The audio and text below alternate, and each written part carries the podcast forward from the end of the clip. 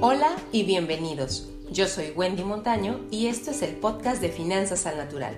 Aquí vas a encontrar tips, consejos, experiencia e inspiración para que puedas organizar tus finanzas personales, disfrutarlas y hacer crecer tu patrimonio.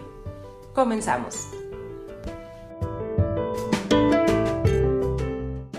Y el tema que vamos a ver el día de hoy es el de la importancia del ahorro y aparte les voy a compartir cinco métodos de ahorro para que ustedes tengan para escoger el que más les guste o mejor aún, para que para cada pretexto de ahorro ustedes tengan un método que puedan utilizar. Ahí les va el primero y es el método de las 52 semanas. Se los explico de manera breve, ya quien guste igual puede echarle un ojo en internet para más detalle. El método de las 52 semanas consiste en que tú vas iniciando tu ahorro de manera eh, módica o simbólica y lo vas incrementando al doble cada semana. Esto durante 52 semanas, que son las que tiene un año. No tienes que empezar de enero a diciembre, puedes empezar de mayo a mayo, de junio a junio, como tú gustes. Lo importante es empezar. Entonces, la primera semana vas a ahorrar 10 pesos o un dólar. La segunda semana vas a ahorrar el doble, 20 pesos o 2 dólares.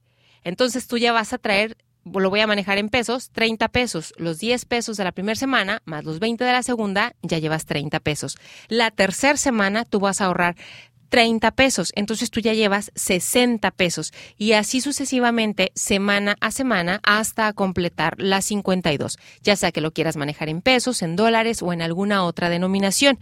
Aquí como verán, de lo que se trata es de empezar con poco para ir afianzando el hábito.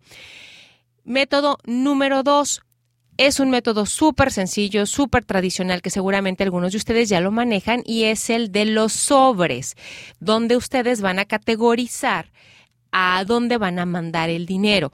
Entonces van a poner ah, el ahorro para las vacaciones, el ahorro en otro sobre para la inscripción de los niños, el ahorro para el enganche de la casa. Estoy dando características o categorías como ejemplo y van destinando a ese sobre en específico una cantidad de dinero que ustedes vayan considerando, pero es una manera de ir apartando el dinero y guardándolo en algún lugar. Es un método muy simple, muy sencillo, pero a muchas personas les funciona. Método número tres, también súper sencillo, que es el método de la botella. Algunos de ustedes lo habrán utilizado, ya sea una botella de de refresco, de soda de 2.5 litros, en donde ustedes depositan monedas de 10 pesos o pudieran ser monedas de dólar y más o menos si llenan ustedes una botella de 2.5 litros, al final van a tener poquito más de 10 mil pesos acumulados. Entonces, pues ahí de poquito en poquito, pues se va llenando el botecito, como bien dirían. Método número 4 y este también es súper sencillo y es el de la tradicional alcancía. Llámese en forma de cochinito, de personaje animado, de lo que ustedes gusten y manden, pero esas alcancías, ya sea de plástico, ya sea de barro, ya sea de lo que sea, pero esas que ustedes tienen ahí y donde no puedes echar mano hasta que la llenes, la rompes o la abres, ese es algo que ustedes dirán, pero eso no tiene chiste Aquí la invitación es hagámoslo para que realmente tenga sentido esto de que veamos cómo nuestro ahorro empieza a incrementarse. Y número cinco, el método es el de simple y sencillamente empezar a mandar dinero de manera electrónica a una cuenta destinada para ello. Llámese de ahorros, llámese de cheques, pero yo cada mes voy mandando o cada semana o como yo me lo planteé, dinero lo voy separando y lo voy juntando, lo voy ahorrando.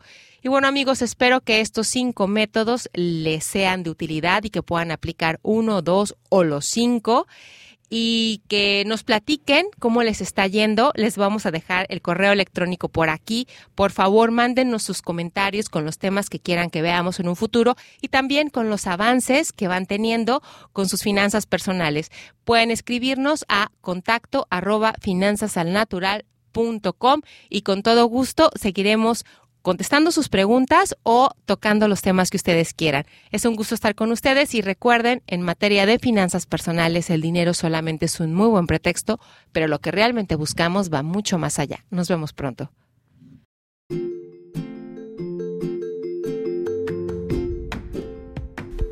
Y hasta aquí el episodio del día de hoy.